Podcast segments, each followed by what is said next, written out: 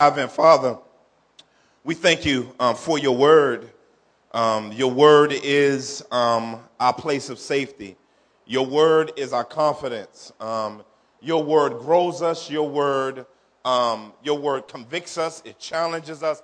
I mean, it's valuable for all things, Lord God. And so today, Lord God, let's let's see you display your glory through your word as we dive into the mysteries of the living God as revealed through the person and work of Jesus Christ. Let the words of my mouth, let the meditations of my heart, let them be acceptable in your sight. O Lord God, my strength and my redeemer in whom I trust. In Jesus Christ's name we pray. Amen. Amen, amen, amen. We're in a series right now on Ephesians, and in this series, we're, we're diving into the idea of who am I? Say, who am I? I think that's the burning question that every human being must answer. But if you've trusted the Lord Jesus Christ as Savior, um, that, that shouldn't ne- necessarily be a question that we should ask. All that we need to know now that we're Christians is clarity. And so, so through this book, we're going to be talking about the idea of the identity of the believer. And, and so today we're, we're in section two of Ephesians, chapter 1, and we're going we're going to finish up the latter part of the verses about God's purposes. And we're going to go from verses like 7 to about 12 today. And we will finish these today um, because I, I really don't want to, it's a lot in there, and, and, it will take, I will literally be in that section for like five weeks. And so, um, what we want to do is we want to take it section by section, but we want to, I want to deal with a, a few particular ideas in, in, in this passage. And, and, and, so I want us to read, and then we're going to talk about what we're going to talk about today. Look at, look at the latter part of verse 5. Let's look at verse 5. He predestined us, talking about the Father here, for adoption through Jesus Christ according to the purpose of his will, to the praise of, the, of his glorious grace, which, with which he has blessed us in the beloved. In him, that is Jesus, we have redemption through his blood and the forgiveness of our trespasses according to the riches of his grace which he lavished upon us in all wisdom and insight making known to us the mystery of his will according to his purpose which he has set forth in Christ as a plan for the fullness of time to unite all things in him things in heaven and things on earth. In him we have obtained an inheritance, having been predestined according to the purpose of him who works all things according to the counsel of his will, so that we who were the first to hope in Christ might be to the praise of the of his glory. And so here in this passage we're going to be talking about today our title today and actually our one and only point today is we're going to talk about Jesus, the creator of our identity. Jesus Christ, the creator of our identity. You, you know, you know, as we talked last week, last the, the last few weeks, we talked about the Father's role in our identity, and, and we talked about the fact that through His sovereign choosing of us, the Father commissions our identity. Now, now this week we're going to talk about the fact that Jesus creates our identity. But then next week, we're going to talk about the fact that the Holy Spirit completes our identity.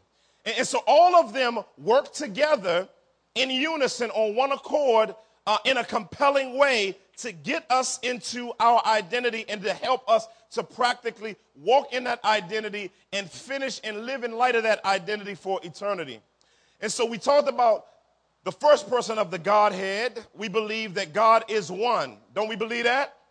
We believe that God is one in essence, in everything that makes him by the raw material of him being from everlasting to everlasting, him being God. We believe that God is one. However, we do believe that within that one God, uh, there are three persons. I like when I'm cate- taking my son through the shorter catechisms and walking him through them. And one of the things I say is, I said, How many gods are there? He says, Daddy, one. I said, How many? How, how many gods are there? I keep asking him because to see if he's confused. He'll say one, Daddy. I say, well, how many how many persons are there in the one God? and that's the question. And then it says, he says, he says, there's three, daddy. I say, okay. Uh, there, there are three persons, okay. Who are those three persons? He says, God the Father, God the Son, and God the Spirit. I said, I like that, son. So how many gods is? Is it three or one? One. Really one God? And then he says, yes, there's one God, but three persons. I give him a high five. We got our little secret handshake thing going, and we keep it moving. And so, and so, and so here, the Christian must understand, in order to understand yourself, you have to understand God. You have to understand Him. Because if you don't understand your birth parent, how in the world are you going to understand yourself? And so here today, we, we, we chopping on Jesus. Now, now I'm only really going to spend time on two or three words here because it, it, and, and, and because this passage is so comprehensive for the Christian, it, it, it's, it's, it's beautiful how Paul lays this out for us. Finishing up last week, he says he predestined us adoption through Christ Jesus. Is Jesus Christ. So he's introducing Jesus Christ here according to the purpose of his will. How many know? How many of you know that God's will has a purpose? Think about that now. God's will always has a purpose. So when you're asking God for his will, you're actually asking him for his purpose. Now, in the context of this passage, God's purpose having a will is talking about his purposes as it relates to them being fulfilled in the Lord Jesus Christ. So now he goes on and, and, and he just talks about the idea of salvation here. And he says, To the praise of his glorious grace. He wants his grace to be glorified. God wants his grace to be glorified. God wants, and that word is going to come over over and over and over and over and over again in this in this section. But God's grace is his unmerited favor if you don't know what it is. In other words, um, getting in good graces with God without your help. That's what grace means. In other words, God initiates putting you in contact with himself without you being, without him being passionate for anything that you could bring to the table. That's grace. If you think you are fly enough to be in God's graces, then that's not grace, that's something else. But see, biblical grace in the mind of God is when the person has nothing to bring to the table, nothing to offer him, but God offers himself to them. So the praise of the glory of his grace, it says, with which he blessed us in the beloved, talking about Jesus. Talking about Jesus, who is the beloved son. Now it goes in, it says, In him, that is Jesus, we have redemption through his blood. Say redemption. This, this term is, is a powerful word. I just basically had to stop. They're just studying and looking back over the idea of redemption. It's, it's one of those massive, massive Christian terms. It's not a two cent term just to throw around to floss, but it's a term that is a reflection of those who have embraced Jesus Christ the Savior. Redemption here is used not in its positional sense only, it's not used in its practical sense only, and it's not used in its ultimate sense. In other words, um, when, when, when you trust Christ as Savior, you are justified and given positional right standing with God, even though you still act a fool and you're practically not what He bought in practice, in position. You got me? And so, and so, but then ultimately, God through life grows you up through experiences, through challenges, through his word, through community, through leading of the spirit, through everything within his great eh, within the graces of himself to make you look like what you were justified to be. Okay? But then he ultimately because you were made to be a particular image, that's Jesus's image. Therefore, it's not enough lifetime for us to have to look like Jesus. It, it would take eternity to look like Jesus.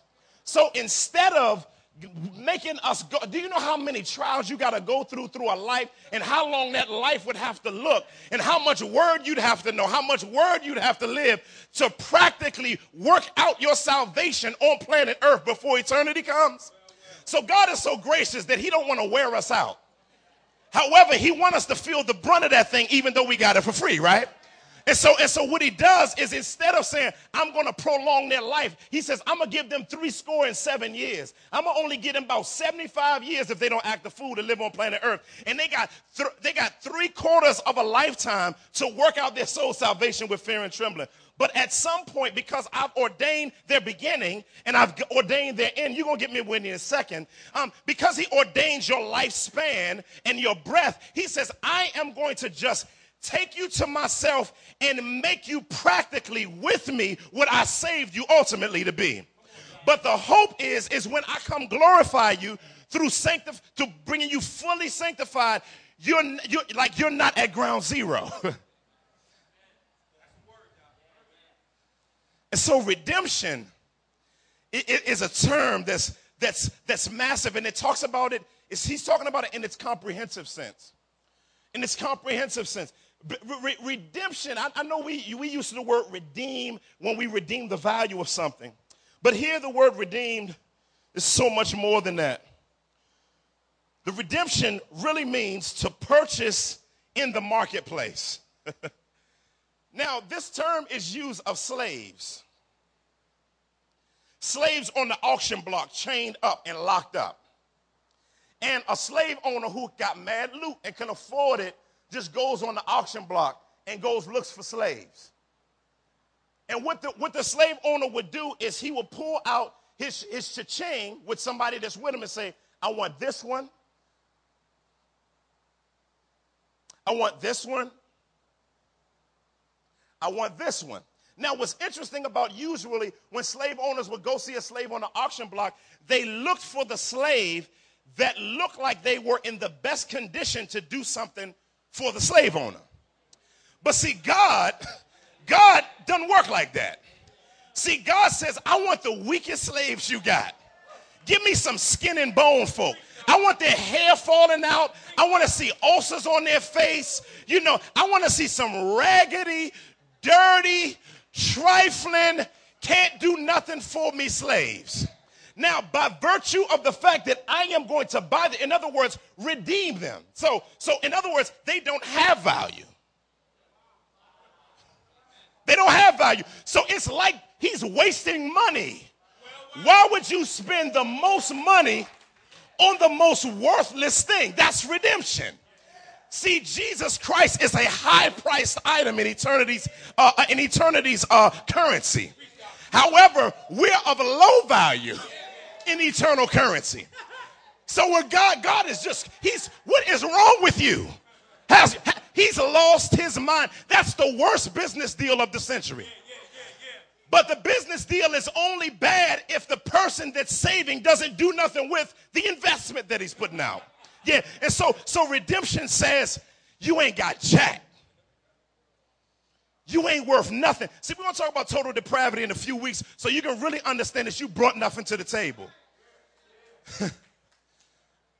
and, so, so, so this, this idea of redemption, and, and what he does is he brings them into relationship, and it means to buy back.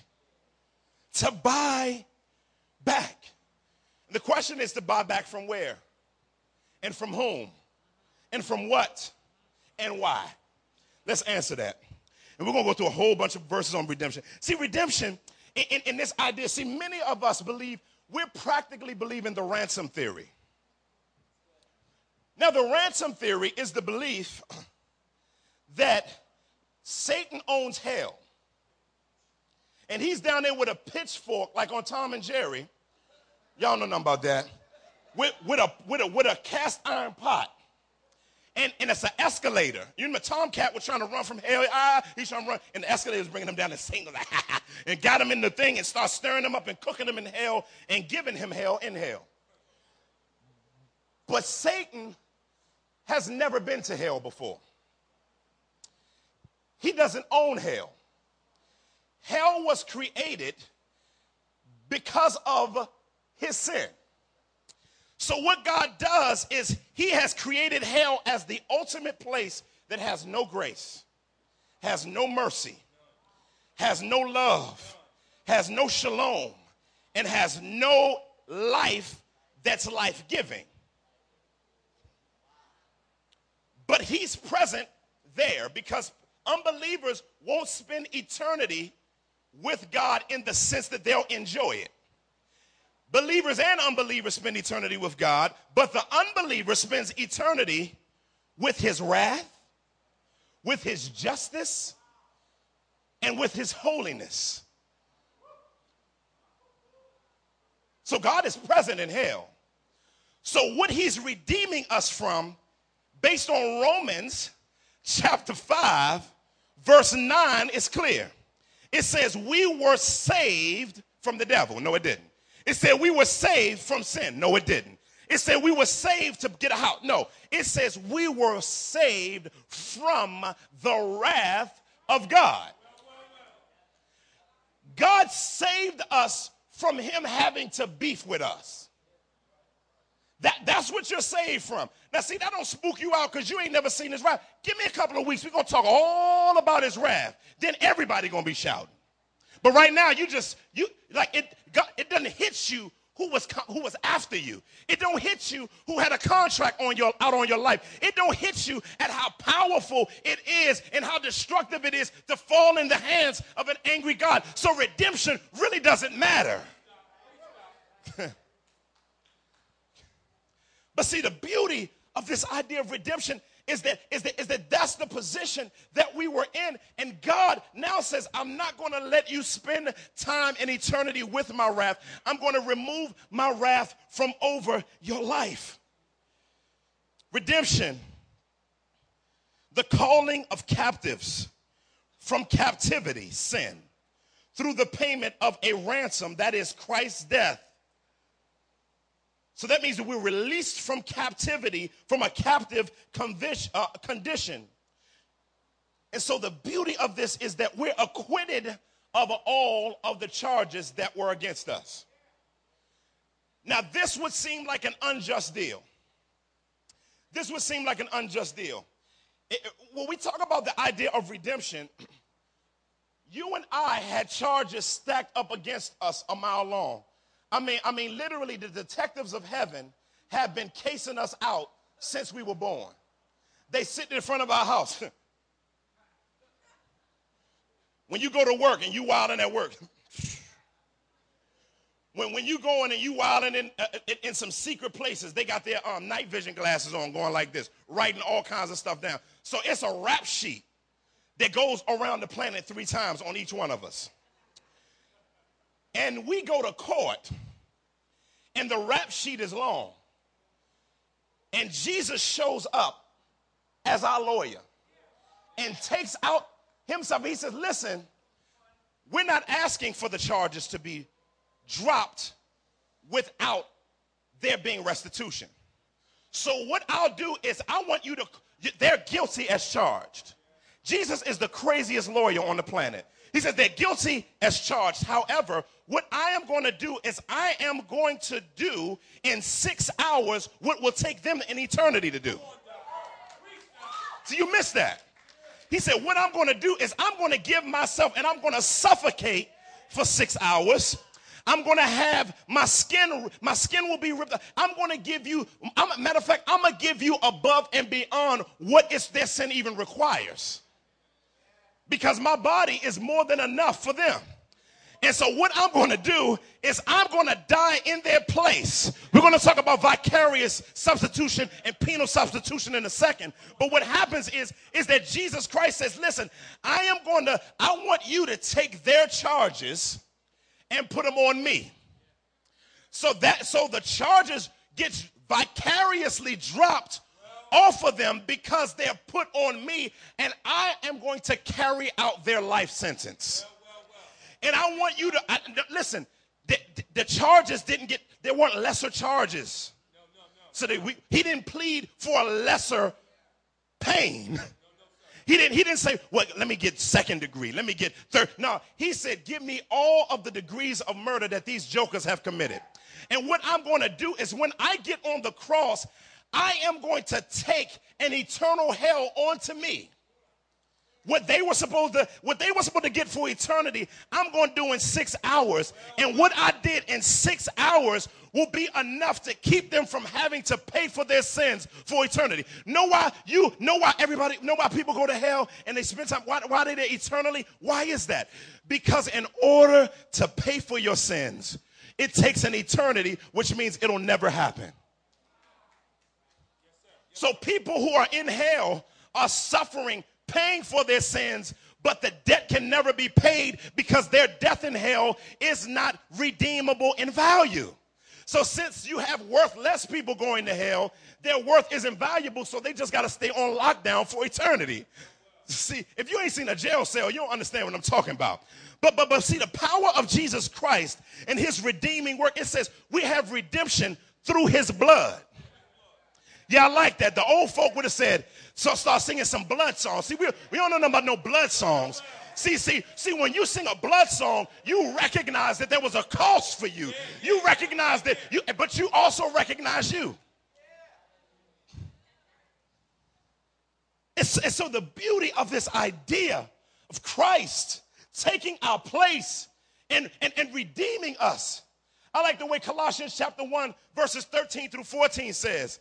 It says, We have been transferred from the kingdom of darkness to the kingdom of his marvelous son. In other words, Jesus Christ's death is a bus transfer. You get off a real bad bus that's broke down. It's hot on the bus, hotter than in here. Show up, and you get a transfer of redeemable value from the Father to get on a nice air conditioned bus because you're, you're and the lights don't come on and the thing is stinking and uh, oh my God. But God transfers you from darkness. See, the, see the, in, in order for you to understand darkness, you have to understand the type of life that you were in, even though you liked it. Into the kingdom of his marvelous son. As hard as Christianity is, as challenging as Christianity is, as as as as as as, as broken as we become in it, it is light. It, it is the kingdom of light. And it's now God's grace in helping us to now value what that means. So, thus, redemption meaning the liberation of any possession, object, or person, usually by payment of ransom. It means to loose. The term is used of freeing from chains, slavery, prison. It indicates, that is, redemption a freeing from slavery of sin, the ransom of a paid price for freedom. This thought is very, very, very, very clear in a bunch of passages which we're about to dive into. So let's talk about vicarious atonement. Say vicarious atonement. Yeah, so you got to know, this is something you got to know. You got to know the word redemption. You got to understand vicarious atonement. Say penal substitutionary atonement. Some of y'all studied penal substitutionary atonement. Yeah, this is what redemption points us to. Penal substitutionary atonement, God imputed the guilt of our sins to Christ. And he, in our place, bore the punishment that we deserved. This was full payment for sins, which satisfied both God's wrath. God's wrath, of course, is God's just demands for sinfulness to be dealt with and the righteousness of God, God's picture of intrinsic perfection. Perfection is not just out external perfection, but that's based on really being made new from the inside. So that he could forgive sinners without compromising his holy standards. Did you get that? And see, that's why if I when I talk to Muslims, and I, and, and I, and I say, I say, how do you know you're going to spend time in paradise? They say, well, if my good outweighs my bad. But even Allah then can decide not to invite me in. I said, Well, you know what you just told me? What? Allah's unholy. He said, What you mean? I said, Allah didn't deal with your sin. Your good outweighs your bad. Now, the God I serve, he's a little bit different. Now, you can try if you want to to present your good outweighing your bad. But Romans chapter 2 says he'll take your standard that you had for goodness and without the Bible, measure you up against whether or not you kept what you thought was a righteous standard and show you that even your own standards you didn't keep. He said, dang. I said, I know that's, that's scary, ain't it? But then let's say you did do good and you did keep your standards. He'll then tell you on your best day, your righteousness is as filthy rags. So therefore, your good really isn't good. It's bad because it's pride because you are, are dumb enough to think that your good works can please a holy God. Matter of fact, you think you're good. And in order to do good, you have to be good. But it has to be good from his perspective, not your perspective. To be so that's why Christ came, lived the perfect life, did good, walked good, talked good, listened to his mama, listened for his daddy. He had a job that was redemptive. Amen. He got him a job. It, hallelujah. He got a job that's redemptive in Jesus' name. Then he, then look, he raised support. Full support. Luke 8, chapter verses 1 through 7. Raised full support, came to full support, have him a treasure. He didn't even handle the money. Redemptive, everything, right? in Jesus Christ, lived a good life because of being good, not showing goodness, but being good. But died on the cross innocent, but taking on guilt. And because he was not guilty, the grave had to open. It had to open because God had to vindicate the fact that really he was a propitiation. Say propitiation. That see, see, propitiation means that, that, that, that, that the Lord's wrath was satisfied. When we sing that song, the wrath of God being satisfied, it means that eternal hell wrath that, that we deserve, Jesus Christ extinguished it being applied to us. It's very important that you understand the gospel. so the word vicarious means to substitute. The Bible says in, in, in, in, in uh, 2 Corinthians chapter uh, uh, 5, verse 21, it, it says, He made him who knew no sin become sin on our behalf. That's vicarious substitution. That's penal substitutionary atonement. That's redemption. In the place of is the idea here. In the place of. And so Christ was a substitute for others in that he took their place and suffered their punishment. It was also a legal act, listen to this, whereby Christ fulfilled the law and lawfully paid for sin. he lawfully, not unlawfully, paid for sin. Now, some people think that penal substitution and vicarious substitution is a New Testament idea. It's all over the Old Testament. It's all over the Old Testament. I'm, I'm going to just name a couple of verses. Genesis chapter 22, verse 13. It says, Then Abraham raised his eyes, looked, and behold, behind him a ram caught in the thicket by his horns. And Abraham went and took the ram and offered it up for a burnt offering. What? In the place of his son. Substitution. Isaiah 53, verses 4 and 5. Surely our griefs he what? Bore. And our sorrows he carried off. How did he carry them off? Did he take them and carry them somewhere? No. He carried them on his body. Substitution. I like I like New Testament. Then New Testament start talking smack about substitution, like all in the devil face. Like, man, you thought you had us, didn't you? Romans chapter four, verse twenty-five says, "He who was delivered up because of our transgressions." And was raised because of our justification. In other words, in the place of Romans chapter 3, verse 25 says, uh, Whom God displayed publicly as a propitiation in his blood through him. First Peter chapter 2, verse 24 says that he made propitiation for our sins. First John 2, verse 2, and he himself is the propitiation for our sins. First John chapter 4, verse 10 says, In it, this is love. Not that we love God, but that he loved us and sent his son to what? Be a propitiation for our sins. Colossians chapter 1, we went back to that, talking about he delivered us from the kingdom of darkness to the kingdom of light. So, what's beautiful about this idea is that redemption and substitution is all throughout the scriptures. It's a concept that was pointing to when it would ultimately be done. Because in the Old Testament, we know that the blood of bulls and goats never took away sin, it just put them on layaway. And when Jesus came, see, some of y'all confused because y'all grew up not needing layaway. You from a poor background, you, you bring all this stuff to the cash register. And you pay it over like six months. You know what I'm saying? they, they sick of it because they ain't making no money. So Walmart and everybody done got rid of layaway. God did too in Jesus Christ on the cross. He got rid of layaway. Amen.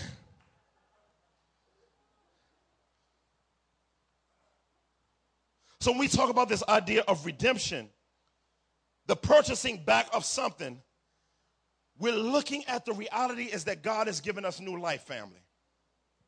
And in light of God giving us new life in the Lord Jesus Christ, He saved us in order that we may walk in newness of life. That's why He said He predestined us to be holy and blameless.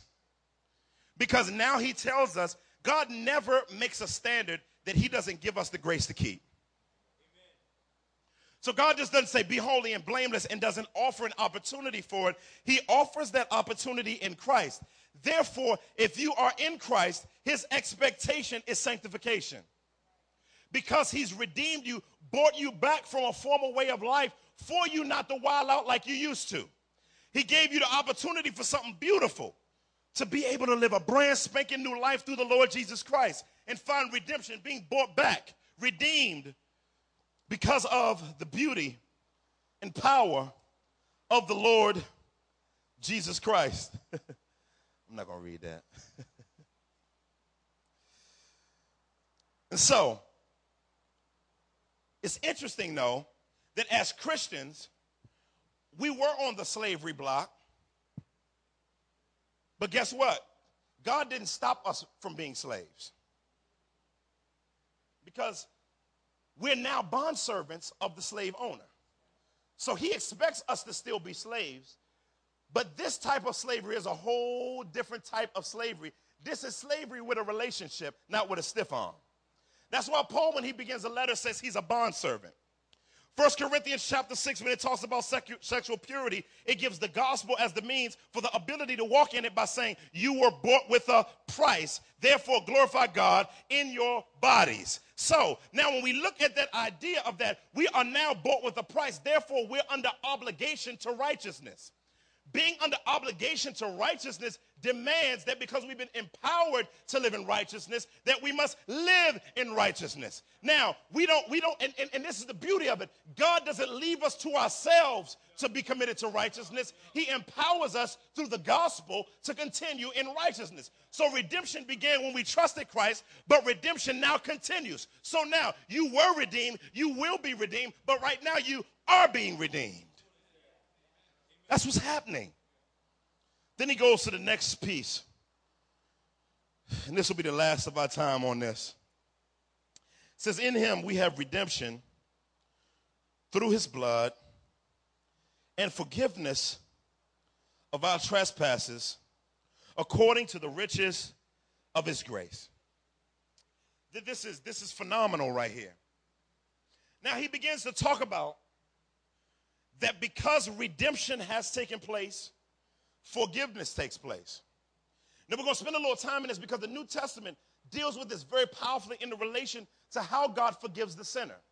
Now, when God, this is beautiful. When God forgives the sinner, forgiveness isn't fully applied until redemption is taking place. Now, what has to take place in order for redemption to take place? It's all through the New Testament. So let's look at the word forgiveness here. Means to pardon, the act of freeing from, from an obligation of guilt or punishment it means to pardon and to cancel something. So the obligation set forth here is to pay for sin. So forgiveness is not just given blindly by God. God has to do something in order for him to be freed up to forgive. Because if he forgives our sins without dealing with our sins, then he's going to be in eternal frustration with us. and he'll be unholy. Therefore, God has to deal for, with sin so that forgiveness can be authentic and real, powerful. You can't forgive without an authentic reality of dealing with the sin that was committed to cause forgiveness to be needed. Did you hear that? And, and, and, so, and so the beauty of this idea in the Bible of forgiveness is therefore we who have trusted Christ are no longer under obligation to pay for our sin by eternal separation. It takes it, it, it's forgiveness does not remove sin. Did you hear that? Forgiveness does not remove sin. We're going to see that in the scripture. It never does. The blood of Jesus does. the text says that. Beautiful, right? Forgiveness here is when the offended, God, no longer counts the sin against the offender, us, against us because the offender, us, has acknowledged our sin and guilt before holy God and have embraced God's means of forgiveness, the redemption that comes through Christ's death on the cross when his blood was spilled. So, the, uh, so, so until we acknowledge that we're sinners, God cannot save us. That's why it says confess with your mouth. Why? We must confess our sins. That's the way, that's the reason why the Bible points to the fact that confession has to take place, admission of it, and the willingness to turn from it. That's why Jesus' first sermon was what? Repent and believe in the gospel. Did he say believe in the gospel? No, he didn't. Because if he would have said believe in the gospel, they would have just said what good, they would have just created good news.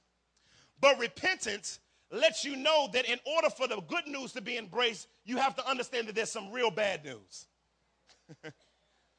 if we don't acknowledge our sin, then belief in the gospel can never take place because that means that you're prideful and don't believe that you need saving. So, God, we have to do that. So, repentance of sin is presented as proceeding and adjoining to forgiveness in the New Testament. This is very important. So when you examine the, the close, when you examine the New Testament, you will see this over and over again. Here's a few passages. Matthew chapter 26, verse 8. It says, For this is my blood of the covenant, which is poured out for many. Why? For the forgiveness of sins. See that?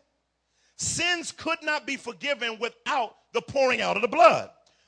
Uh, Mark uh, chapter 1, verse 4. John appeared baptizing in the wilderness and proclaiming a baptism of repentance. What? For the forgiveness of sins. Luke chapter 24, verse 47. And that repentance and forgiveness of sins should be proclaimed in his name to all nations beginning from Jerusalem. Last one I'll do is so many of them. Acts chapter 5, verse 31 says, God exalted him at his right hand as leader and savior. I love that verse. To give repentance to Israel and forgiveness of sins. You can't have one without the other. So if you're a non Christian here, you can't expect to be in a relationship with God without God dealing with your sins. Now remember, redemption is comprehensive. So you can't expect as a Christian to be in fellowship with God, even though your relationship is preserved. You cannot be in koinonia, fellowship and community, and walk in the light. First John chapter 1 if you haven't repented of your sins. That's why I said, if we sin. Now, before that, it says, if anyone says he does not have sin, he's a liar and the truth is not in him. If any of us in our life ever say we don't have something to repent of in the sphere of our life, we're a liar. But then right after that, he says, now, since you're going to sin and sin is going to happen, he says, um, he, he says in verse 9, he says, if we confess our sins. It includes the idea of repentance, pointing back to Proverbs 28, verse 13. And he says, if we confess our sins, he's faithful, he's consistent and just to do what? Forgive us of our sin. What has to happen first? Confession or repentance, acknowledgement of the fact that the sin took place. Now, if you look at First John chapter 1, which we're eventually going to go through, it's about relationship between God and Christians and Christians and Christians. Beautiful. So he says, He's faithful and just to forgive us of our sin and to cleanse us of all unrighteousness. And he says, And if we sin, we have an advocate who is what? With the Father. So Jesus Christ is advocating that koinonia change between God and man while they're Christians if we've sinned and we've confessed it. He sits at the right hand of God the Father say they because he can hear everything at the same time like in the Superman movie when Superman was above the earth and he was listening like this to the city all the problems until he zoomed in on a siren this then he opened up and then whoosh, went down see that's what Jesus does See, that's what God, that's what the Holy Ghost does. See, when the Holy Ghost, when he hears repentance, but the issue is he's involved in it. He's not separate from it. Wish I had more time to talk about it. But but but but he's involved in it. and it's beautiful. I, I, can stay on that all day. But but but next part of this verse, and we out, family. It says, which was lavished upon us. Let's just listen to the flyless of this language. The, the flyless of this language is, is, is like going um, to the best mall in the world. It's like going to Beverly Hills on the boulevard. You know what I'm saying? And having you a fat cat with you with fat pockets. And just you going out and you just got bags and the convertibles open out front. And you can just go in and say, I want that, I want that, I want that, I want that. And the stuff, just, and this just bags all the way across your arm. I know the ladies, y'all like that kind of talk. You got bags around your neck, you walking out the door, bags across your leg. Listen, and that meaning somebody took you shopping and lavished something on you and didn't spare any expense. The Bible says that God took us shopping in Christ in his grace. Grace took, because the Bible says in Titus chapter 1, I believe it's verse 11, the grace of God appeared. the grace of God is a person. When Jesus Christ appeared, he came to take us shopping. He came to take us eternally shopping in the corridors of God's grace to experience everything that God has available. But you got to repent and then you can go shopping. Listen, that's it. Repent and believe. It. I can go shopping in the grace of God. Shoot, you tell. Listen, boy. Anybody ever took me on a man? If they say you can go on a shopping free if you just confess it, I did it. I did it. I'll, I'll, name it. I'll write it down. I'll put it on Twitter, Facebook, MySpace, everything. Uh, uh, uh, uh and then I'm saying, okay, it's time to go shop. Now I'm asking God for, for shopping in His grace. I want to go grace shopping and experience. Oh man, I gotta move. All of the graces, every all of the favor that he throws at us. The Bible says he la- he la- oh, how much I gotta move. But he lavished it upon us in, in, a, in a certain way though. Like God always doing stuff in a funny kind of way that's different than humans would do it. It's like right here in wisdom and insight. That's booming. In other words, he does it in wisdom and in insight. The word is a, kind of like a hendiadys here, pointing to a real potent mixture of intellectual transformation and practical transformation. In other words, when he does it, grace isn't some blind idea. It's very it's very intellectual, but it's very practical. Sophia here has a beautiful, beautiful aroma to it that points back to Proverbs that means skillful living. This is an aroma skillful living, understanding God's truth and being able to apply God's truth. God is so beautiful with the way that he brings his manifold grace is when he lavishes it upon us, we, we have clear picture of it and we have clear application of it. That's what the text is saying. That ain't what Eric Mason is saying. And so he says, making known to us. I, I can't unpack this because we got to wait to chapter 3. Got to save something. The mystery of his will according to his purpose, which he set forth in Christ God is not working anywhere else but in Christ. I hope we go home with that. Listen, if I can give a practical application to that, you can't do man's actions and expect God's results. You can't wild out expecting God's results. You can't, you can't do a worldly philosophy of something and expect God's results. If you want God's results, then you got to work within the realm in which He's working, and He's working only in Christ. Let me, let me make it, let me make it clear. Let me make it clear. You can't want a six-pack on a dude and a nice little fly chiseled haircut. Oh, he got real quiet on that part. And not look at his soul. You can't like her sticking out in every which way. Some about, you know, I hear dudes say this. I'm a, Lord have mercy, help me. You know, I understand the spirit got to be this and she got to be virgin, but she got to look like something.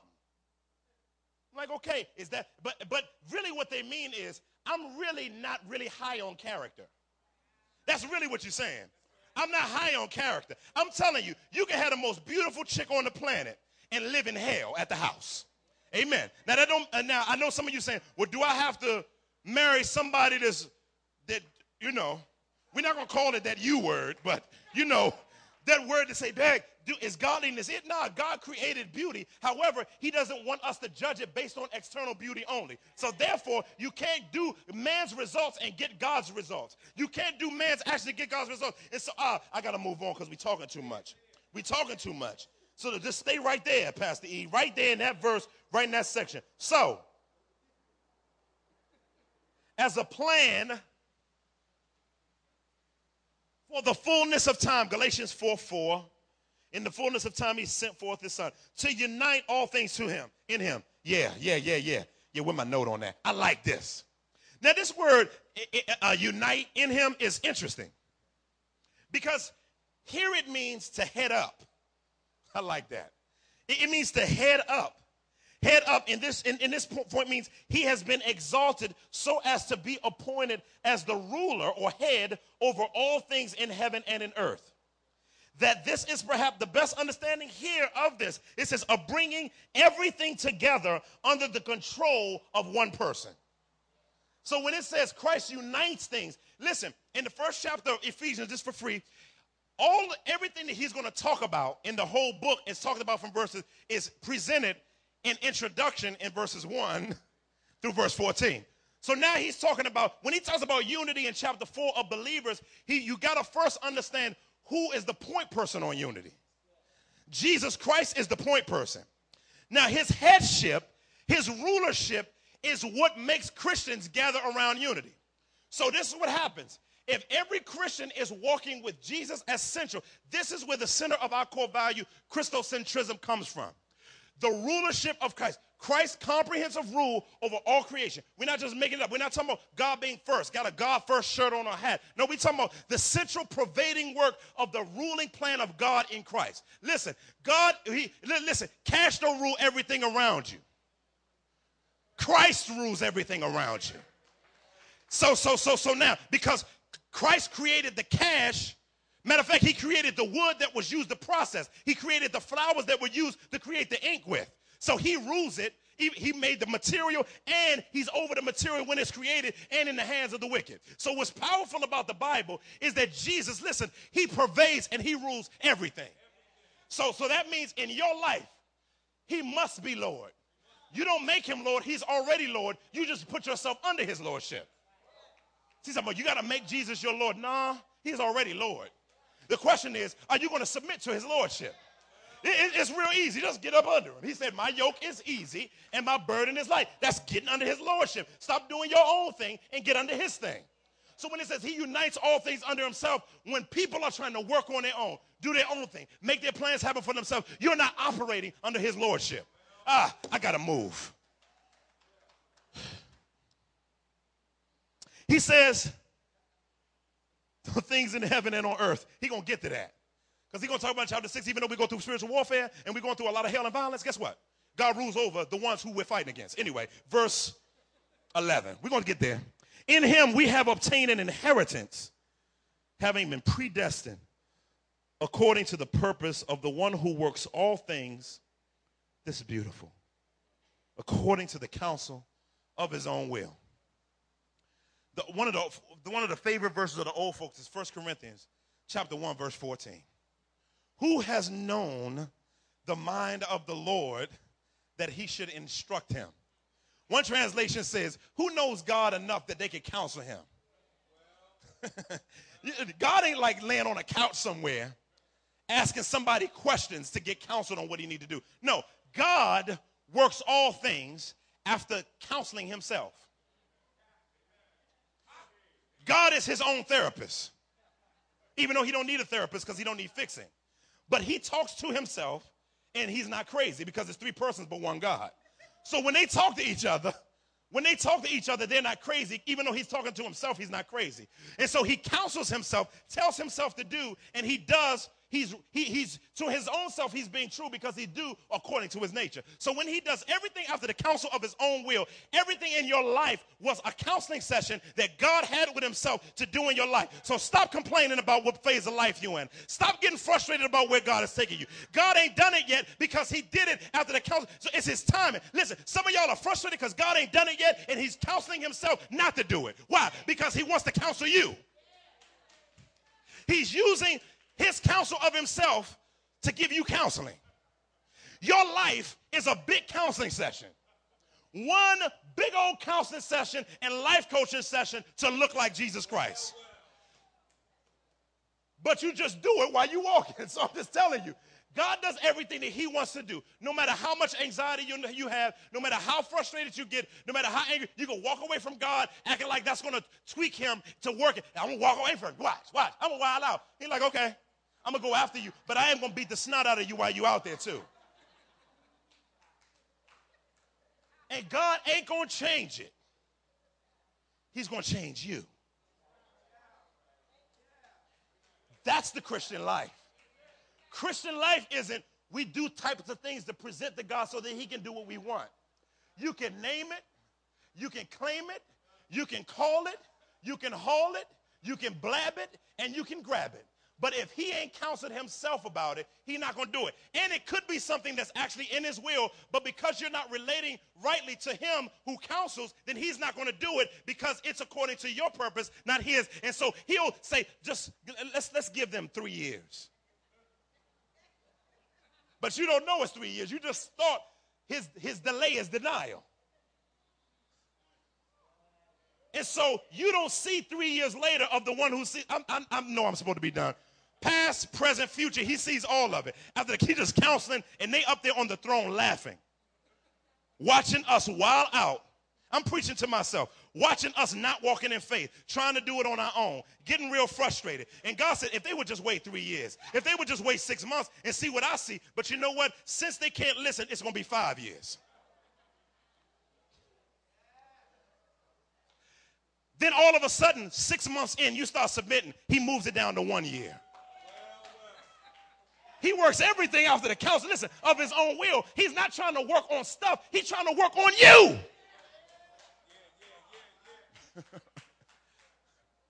so stop trying to counsel God. Pray to him, talk to him. Give him a list. It's okay. Proverbs 16, 1 through 3 and verse 9 says it's okay to make plans. However, if he doesn't submit to him, let him edit them. He may scratch the plans.